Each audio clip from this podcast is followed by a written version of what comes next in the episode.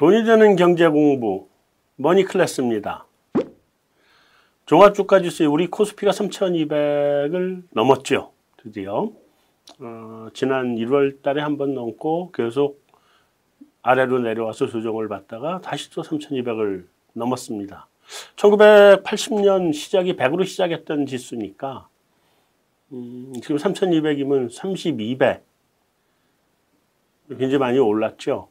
어, 몸집이 뭐 30배 이상 더 커진 건데 중요한 거는 앞으로 방향성인 것 같습니다.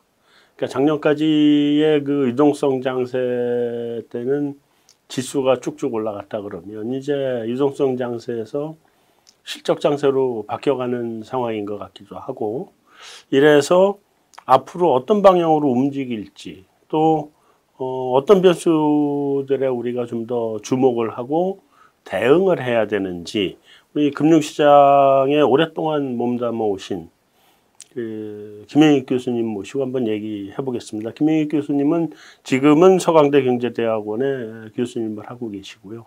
하지만 그 이전에 대신증권, 뭐 하나금투 우리나라의 과거에 쟁쟁했던 증권사에서 오랫동안 증권업 실무를 하셨던 분이라 센터장도 하셨죠? 예, 리서치 네. 센터장이었었습니다. 하셨죠. 네. 그래서 우리나라의 정말 증권업계 살아있는 전설이라고 얘기할 수 있는데 어, 오늘 김영익 교수님 말씀 한번 들어보도록 하겠습니다.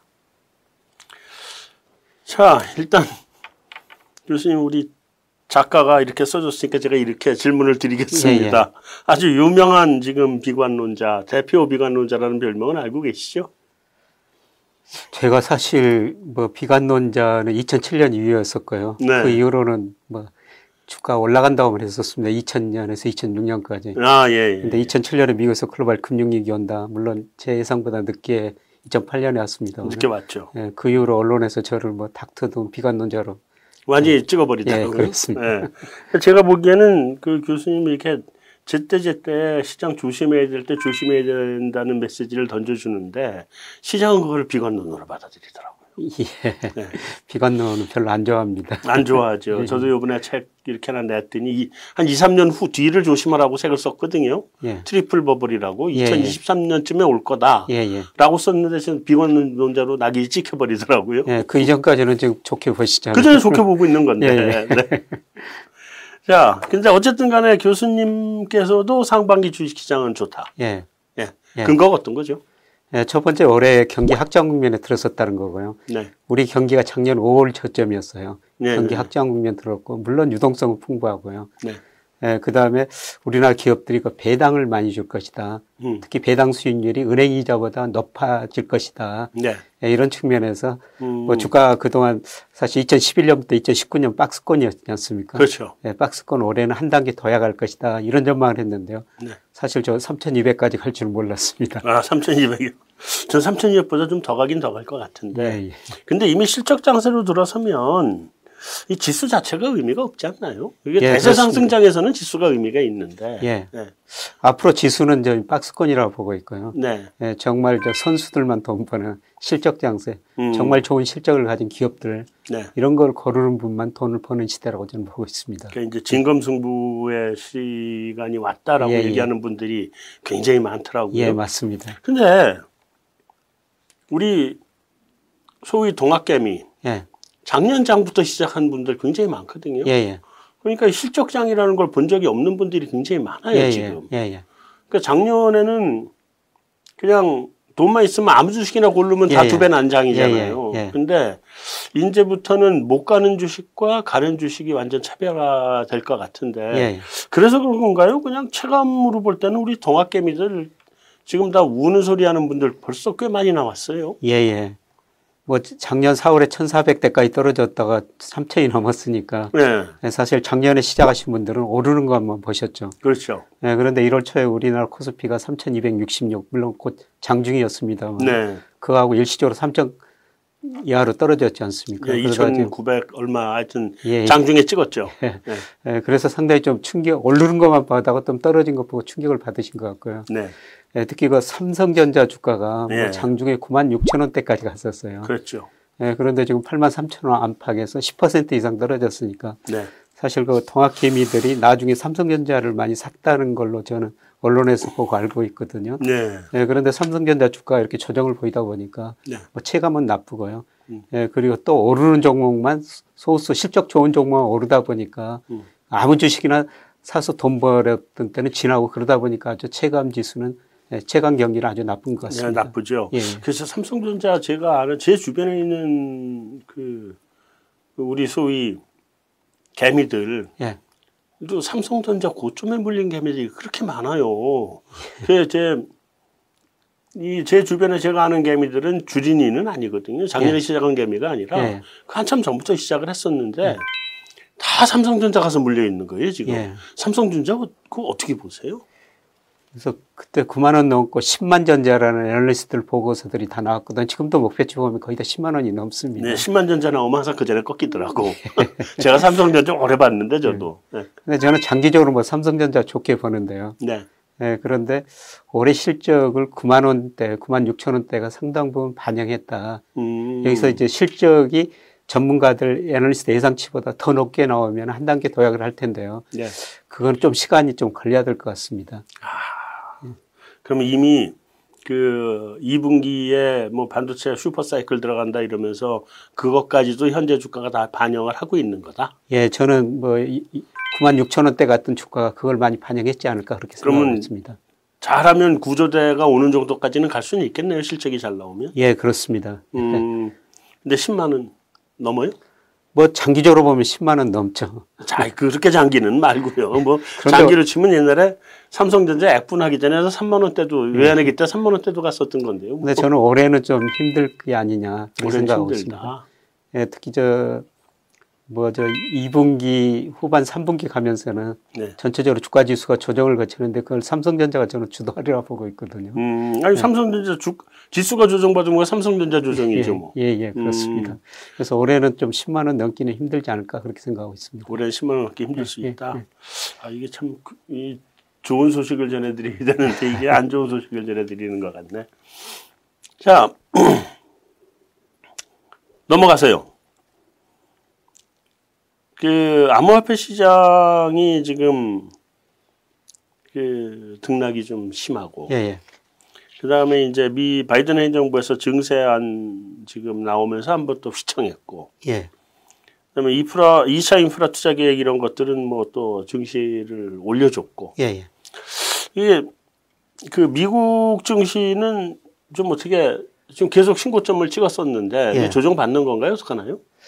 뭐 S&P 500 기준으로 지금 사상 최고치 다른 주가 지수 마찬가지입니다. 그렇죠. 나스닥도 벌써 뭐 전고점 다시 돌아다녔고요. 네, 네. 조금 더 오를 여지는 있습니다만은 네. 저는 미국 증시는 그렇게 낙관적으로는 보지 않습니다. 아, 갈 만큼 다 갔다. 예, 지금 거의 다 온 것 같습니다. 어, 근거가 어떤 근거죠? 예.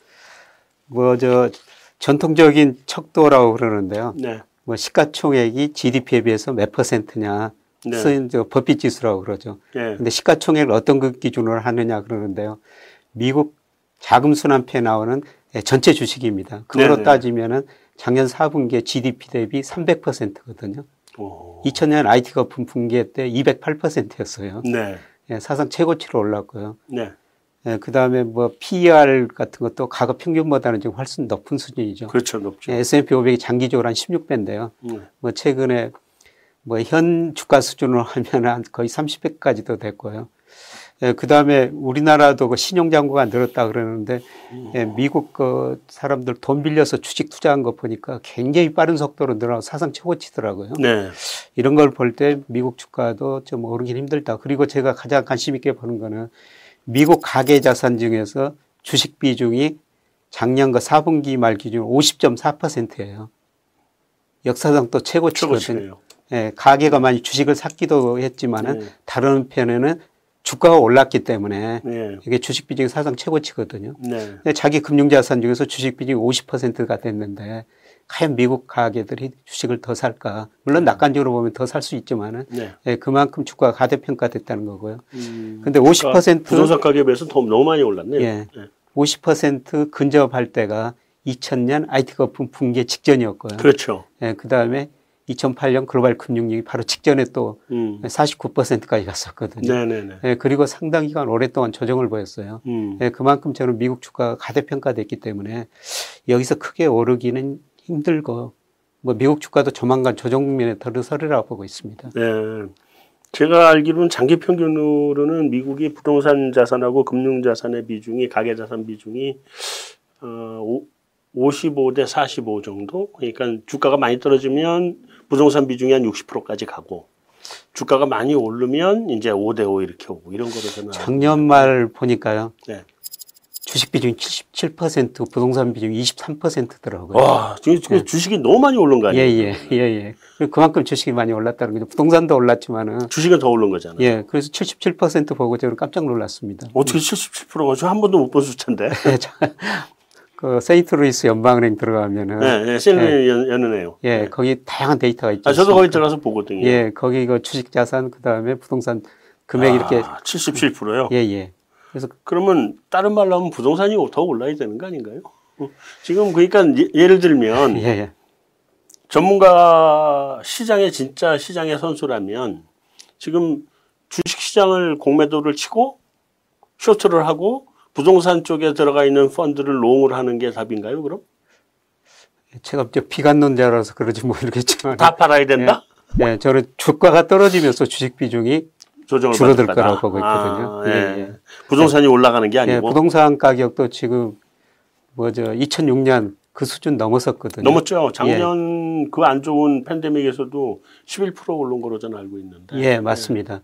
예. 특히 그 뭐 20대 대도시 주택 가격 보니까요. 네. 명목 가격으로는 뭐 2006년 수준, 버블 직전 수준 넘었고요. 넘었죠. 예, 그런데 이제 실질 가격 기준으로 하니까 음. 그때보다는 아직 조금 낮더라고요. 아, 조금 더 갈려 예, 물가, 있다? 예, 물가를 음. 이제 디플레이트를 해가지고 보니까 네, 네, 네. 그래서 조금 더 상승 여력이 있는데요. 네. 예, 저는 이제 주가가 떨어지면서 주식 비중이 좀 축소되지 않을까 그렇게 전망하고 있습니다. 그러니까 실질 가격 기준으로 놓고 봐서 2006년 아마 제가 기억에 2006년 6월이 그 케이스 실러가 고점을 찍고 예, 그다음부터 이제 꺾였거든요. 예, 예. 예. 근데 그때면 그럼 버블이었다는 거를 전제를 하면 실질 가격 기준으로 지금이 거의 그 수준에 왔다 그러면 이것도 부동산, 부동산 도 버블이 예, 저는 부동산도 거품이 부분적으로 지금 발생하고 있다. 주식처럼은 아니지만은 예. 예, 예. 좀 걱정스러운 부분이네요. 한 가지만 저 추가를 질문을 드리면 그때 하고 지금 하고 이제 그 그러니까 완전 금리의 레벨 자체가 지금 예, 예. 떨어졌다고 예. 보는 거잖아요. 예, 예, 그러니까 그때는 금리가 고점이 한 5.5% 정도까지 갔었나? 예, 예. 그러고서는 이제 꺾어 내려왔는데 이번엔 금리 고점을 3% 이상을 뭐못 보더라고요. 예, 그리고. 그렇습니다. 근데 그렇다면 그 부분이 자산 시장의 그, 그, 그러니까 가격이 더 높은 레벨 단으로 가야 되는 거를 지지하는 예, 예. 그 그런 부분이 있지 않을까? 그러니까 금리 자체가 그 이전 수준에 비해서는 절반 정도까지 예, 예. 내려왔다 그러면 예, 자산 가격은 한 두 배 정도 가야 정상이 되는 거 아닌가요? 예, 그래서 지금 자산 가격이 높다고 보고 있고 그래서 그래서 높은 거다. 말씀하신 것처럼 그때는 기준금리가 뭐 5.5% 5.5 상당히 예. 5.5 정도 했었어요. 예, 그 정도 됐던 걸 이제 2008년 이기고 하면서 네. 0%까지 내렸다가 네. 다시 3%까지 올렸다가 다시 0%까지 내렸는데요. 네. 뭐 그때보다 금리가 훨씬 낮은 거 예, 그래서 주가가 부동산가 이렇게 많이 올랐다고 생각하는데요. 네. 예, 저는 그런 걸 고려하더라도 그런 걸 고려해도 예, 너무 높다. 예. 근데 앞으로 저는 금리가 네. 현재 금리가 지나치게 낮다고 생각하거든요. 음. 여기서 떨어지기보다는 네. 오를 가능성이 높다. 문제는 얼마나 오를 것인가 그게 이제 남아 있는 문제죠. 네. 그 혹시 교수님 그러면은 옛날에 그 통화론자의 견지 그 시각을 견지하시는 건가요? 그러니까 준칙주의자들? 예, 저 뭐 MV는 PT라고 그 PC 방정식 혹시 이야기하는데. 네네. 네, 그래서 사실 통화론자들이 지금 죽었죠. 다 죽었잖아요. 네. 근데 교수님 혹시 아직도 통화론자를 하시는 건지? 아니, 부분적으로 저는 그 이유를 지금 설명을 찾고 있는데요. 네. 그래서 MV는 PT라고 해가지고 통화량이 증가하면은 T 거래량이 일정하다 하면은 물가가 올라야 되잖아요. 그렇죠. 네, 그런데 제가 계속 좀 연구를 하고 있는데 왜 미국 통화량이 증가했는데도 미국 물가가 안 올랐는가? 네.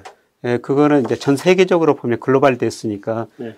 중국이 많이 흡수를 해줘 버렸더라고요. 그렇죠. 중국이 흡수했죠. 예. 네. 그러니까 2001년 중국이 WTO에 가입하면서 작년까지 미국하고 교역해 가지고 4조 5천억 달러 무역 흑자를 냈어요. 네.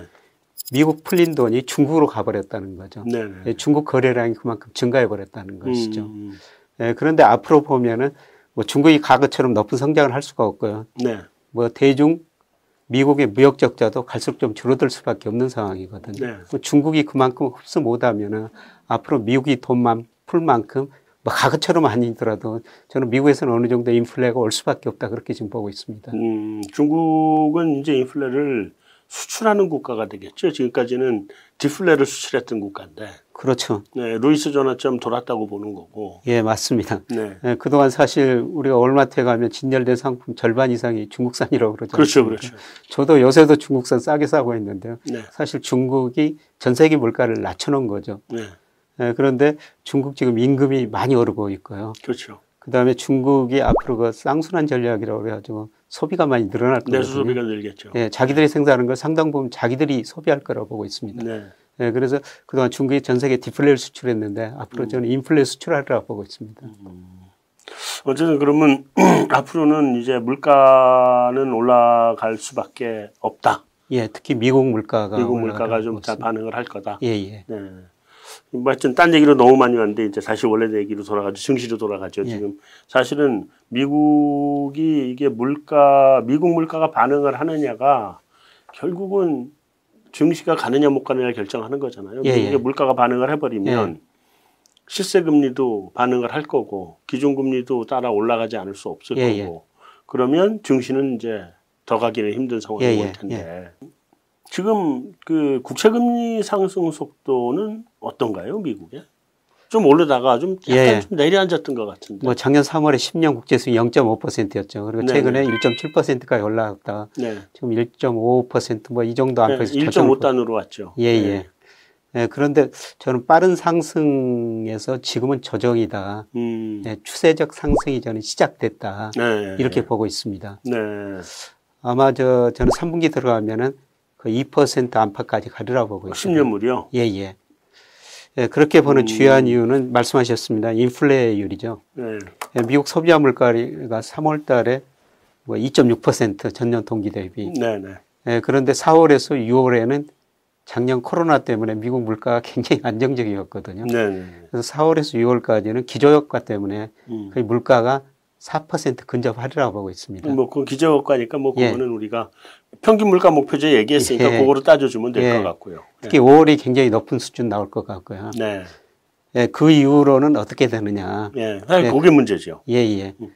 예, 그래서 일부는 뭐 2분기 물가 상승이 기저효과 때문에 일시적이다. 네. 예, 그런데 저는 미국 인플레이션에 대해서는 조금 더 구조적이다 이렇게 음. 보고 있습니다. 아 구조적으로 인플레이션이 나올 거다. 예, 음. 중국이 아까 말씀드린 것처럼 미국한테 더 이상 싸게 물건을 공급할 수 없다. 네.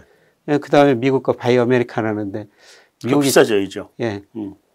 예, 그 다음에 원자재 가격 올랐죠. 원자재 가격이 충격이 좀 있을 예. 거고. 그리고 달러 가치가 작년에 7% 주요국 통화에서 떨어졌으면 올해는 좀 3% 정도 반등했었다가 다시 좀 하락하고 있는데요. 네네. 저는 뭐 나중에 뭐 말씀 기회가 있을지 모르겠지만 장기적으로 달러 가치 하락이라고 보고 있거든요. 네. 예. 그 다음에 그 수요 측면에서 보면은 저는 미국 경제를 보면서 세상에 이렇게 탄력적인 나라가 있을 수 있을 것인가. 네. 네 그런 생각이 잘 들죠. 굉장히 빠른 속도로 올라오죠. 예. 그러니까 작년 2분기에 그 실제 GDP가 잠재 GDP보다 이 잠재 GDP 미의회에서 추정한 건데요. 네. 실제가 잠재 GDP보다 한 10% 미만으로 떨어졌거든요. 네, 네, 네. 네 그런데 올해 그게 플러스로 전환된다는 겁니다. 올해 연간으로 플러스 전환인가요? 예, 예. 음. 4분기 되면 플러스로 전환된다는 겁니다. 그 작년 그 기저 효과를 감안하고 예. 실제 수준이 잠재 수준 레벨 수준으로 예, 예. 오. 미국 경제가 6% 성장한다고 그러는데요. 네. 일부 IB에서는 7% 넘게 성장한다고 그러지 않습니까? 네. 그러면 이게 수요 측면에서 물가 상승 압력이 나타날 수밖에 없죠. 네. 좀 걱정스럽긴 하네요. 그래서 지금 저는 2023년 버블 붕괴를 얘기했는데 교수님 그 말씀 들어보니까 2022년 버블 붕괴가 될 것 같은 분위기가. 네, 저도 저 소장님 책 잘 읽어봤습니다. 네. 읽어보면서 저보다 한 시기가 한 1년 정도 저는 내년 하반기쯤이 좀 위험하지 않느냐. 네, 네. 저보다 조금 더 빨리. 방향은 좀 같은데요. 네. 시점은 누구도 사실 모르죠. 모르죠. 근데 저보다 좀 빠르시네. 예, 예. 아니 저는 뭐 여러 가지 근거가 있긴 한데 제가 그 책에다가는 너무 어려운 내용이라 일반인들이 읽기에는 너무 어려운 거라 제가 안 썼는데 예. GDP 갭이 그그 이게 플러스 갭 전환되고 한 2, 3년, 2, 3년 지나면 항상 버블 붕괴가 오잖아요. 예, 예, 예. 근데 2018, 19가 플러스 갭이었더라고요. 예, 예. 그래서 2020년에 팬데믹이 안 터졌으면 예. 그럼 2020년까지 플러스 갭이 지속이 됐으면 지금은 버블 붕괴가 왔어야 될 예, 예, 예, 시점인데 이제 팬데믹이 잠깐 그거를 그러니까 저기 이게 쿨다 그러니까 찬물을 좀 뿌려준 거죠. 잠깐 식혀준 예, 그렇죠. 거죠. 예, 식혀줬죠. 근데 올해 사실은 저는 그래서 제일 관심 있게 보는 거는 G, 말씀하신 GDP 갭이 플러스로 가느냐. 예. 올해 내년에. 예, 예. 올해는 뭐, 뭐 플러스 갭으로 가든 안 가든 뭐 그렇게 큰 적은 아니라고 보는데 예. 내년에 플러스 갭을 도달하면 그 문제 심각해진다고 좀 보는 거거든요. 예, 예. 팬데믹은 외부 충격이니까 경제 내부가 무너진 게 아니니까. 그래서 그 부분을 지금 관심 있게 보는데 4분기에 플러스 갭으로 돈다. 예, 제가 저 올해 블룸버그 컨센서스가 미국 경제 5.6이거든요. 네. 그5.6% 가정하고 GDP 갭을 그려봤어요. 네. 예, 그런데 미 연준에서 6.5%, 음. IB에서는 7% 이상으로 성장한다고 보고 있거든요. 네. 예, 그렇게 되면 올 4분기부터 실제 GDP가 잠재 GDP보다 거의 1% 이상 플러스가 나오거든요. 아, 그걸 레벨 단으로 올라가 버리겠네요. 예, 예. 그럼 내년에는 미국이 집단 면역이 그래도 올 하반기쯤이나 마무리된다고 보면 세 번째 부스, 부스터 샷까지 맞아야 된다고 보는 거잖아요. 근데 예. 그것까지 다 끝나면 실질적으로 내년부터 경제 활동 재개가 본격화된다고 보면 예. 올 하반기 좀 늦게나 예. 그렇다고 보면 내년에는 수요단에서 잡아당기는 게 훨씬 더 클 텐데 올해보다. 예, 그렇죠. 내년에도 뭐 4% 이상 성장한다면요. 네. 일, 올해 일단 실제 GDP가 잠재 GDP 넘어선 상황에서 미국의 잠재 성장 미의에서 한 1.9% 정도 추정하고 있습니다. 네. 그런데 내년에도 실제 GDP가 올해 잠재 GDP 넘어섰는데 내년에 4% 성장한다면은 그럼 넘어서는 예, 거네요. 확실하죠. 확실하죠. 그냥. 아, 예. 좀 걱정을 해야 되는 상황이 온 것 같긴 합니다. 이게 미국 GDP 갭이 이게 주린이 분들이 이게 이거를 이해하기는 좀 어렵긴 한데 기회가 되시면 GDP 갭의 역사를 한번 네이버만 뒤져보셔서 충분히 잘 나오니까 한번 공부를 좀 해보시면 네, 그걸 좀 공부하셔야 되는데요. 저는 얼마 전에 우리나라에서 제일 많이 신, 보는 신문 중 하나가 GDP 갭을 이해 못하고 네. 갭률을 이해 못하고 일면 머리 기사를 실었더라고요. 그렇죠. 네, 그래서 깜짝 놀란 적이 있었습니다만 네. 좀 공부하시면은 네. 뭐 어렵진 않습니다. GDP 갭이 그 나라 경제가 물가 상승을 수반하지 않고 성장할 수 있는 최대치를 잠재 GDP 성장률이라고 예. 하는 건데요. 요 잠재 수준으로만 이렇게 가는 게 제일 좋죠. 예, 예. 그러니까 그건 물가 2% 예. 성장률 예. 딱 그건데 요걸 넘어서는 순간 2% 물가보다 더 높은 물가들이 나타나게 되고 그게 한 2, 3년 지속이 되면 항상 버블 붕괴가 왔습니다. 예, 예, 2000년 예. IT 버블 때도 그거고 서브프라임 버블도 그거고 그 이전에 있는 뭐 미국의 경제 버블이 터질 때마다 항상 GDP 갭 플러스 갭이 2년, 3년 정도 지속되고 난 다음에 무조건 터졌습니다. 그래서 이번에도 사실 좀 걱정하고 있는 부분이 그 부분인데 한번 좀 어려운 내용이긴 합니다만 공부를 좀 한번 해보시면 좋을 것 같습니다. 자, 어쨌든 그래서 물가는 그러면 2%를 향해서 간다. 10년물은. 올해 네. 2%를 넘어설까요? 예, 저는 뭐 넘어설이라고 보고 있습니다. 올해? 예. 아, 그러면은 이거는 미국 연준의 금리 정책에 대한 이제 스탠스가 바뀌어야 되는 상황이 오는 거네요. 그러면? 어, 뭐 2015년 뭐 그 무렵에는 국채 수익률 10년짜리가 네. 뭐2.5% 3% 가도 기준금리는 유지했거든요. 그렇죠. 네, 그런데 뭐 저는 뭐 올해는 기준금리 유지하리라고 생각하는데요. 네. 연준에 참여한 위원들이 네. 서서히 좀 생각이 바뀌리라 보고 있습니다. 점도표는 바뀔 거다. 예, 그래서 뭐 이번 달 FMC는 뭐별 없겠죠. 예, 없겠는데요. 특히 네. 6월 15일 날, 16일 날 예, 그때 그 점도표 뭐 경제 전망 다시 하지 않습니까? 그렇죠. 예, 그때 그 점도표를 보면은 점도표들이 지난번보다는 좀 올라갔을 거라고 보고 있습니다. 아, 예. 좀 올라가서 나올 거다. 예. 그러면 어쨌든 금 기준금리는 올해 중으로는 손을 안 댄다. 예, 예. 그러니까 테이퍼링은 어떻게 보시나요? 테이퍼링도 올해 중으로는 안 할 건데요. 예. 그러니까 연준 의장 8월 연준 의장이 하는 이야기가 하긴 하겠다. 음. 그 물가 상승을 확인하고 그 뒤에 대응하겠다. 음. 항상 그 정책 당국자 입장에서는 돈 풀고 금리 내리는 거는 쉽게 쉽게 합니다. 네. 그런데 금리 오를 때는 이게 일부 경제 주체 고통이 따르기 때문에 빨리 못 하죠. 네, 빨리 못 하고 사후적으로 하거든요. 음. 네. 그래서 확인하고 하기 때문에 아마 테이퍼링 이야기는 좀 나올 것 같습니다. 네. 근데 이미 그 테이퍼링 좀 이야기도 나오고 있지 않습니까? 그렇죠. 어, 저 세인트루이스 연방은행 총재가 제임스 불러드라고 네, 그러나요? 불러드요. 유명하죠. 예. 이분이 코로나 그 백신 뭐 75% 네. 맞는 사람이 되면은 예, 그때 한번 그런 이야기가 나올 수도 있다. 음. 뭐 이런 이야기를 했는데요. 항상 항상 이분이 이게 매파 발언에서 때려놓고 예. 이쪽에서 좀 달래주고 때리고 예. 왔다 갔다 하잖아요, 예. 이게. 근데 25일 기준으로 보니까 예. 41%가 일자 접종을 했더라고요. 네. 근데 미국 정부가 7, 8월까지는 거의 다 마치겠다. 그렇죠. 예. 음. 그러면 뭐 75%가 넘거든요. 네. 그래서 테이퍼링 이야기가 예, 하반기 들어가면서는 구체적으로 나오리라고 보고 있습니다. 테이퍼링 얘기는 예. 나온다. 실행은 안 하지만요. 아, 실행은 안 해도. 예. 하기야 지난번에 그 저기 누구야 그 헬리콥터 헬리콥터 벤 누구죠? 존 버냉키. 버냉키. 벤 버냉키. 네, 벤 버냉키. 그 사람 괜히 테이퍼링 말 한 번 잘못했다가 tantrum 와가지고 난리 났었잖아요. 예, 그죠? 예, 예. 음. 그 요번에는 tantrum이 오지 않도록 smooth operation을 하겠다라고 생각은 하겠지만 그럼에도 불구하고 논의는 시작될 거다. 예, 예. 예.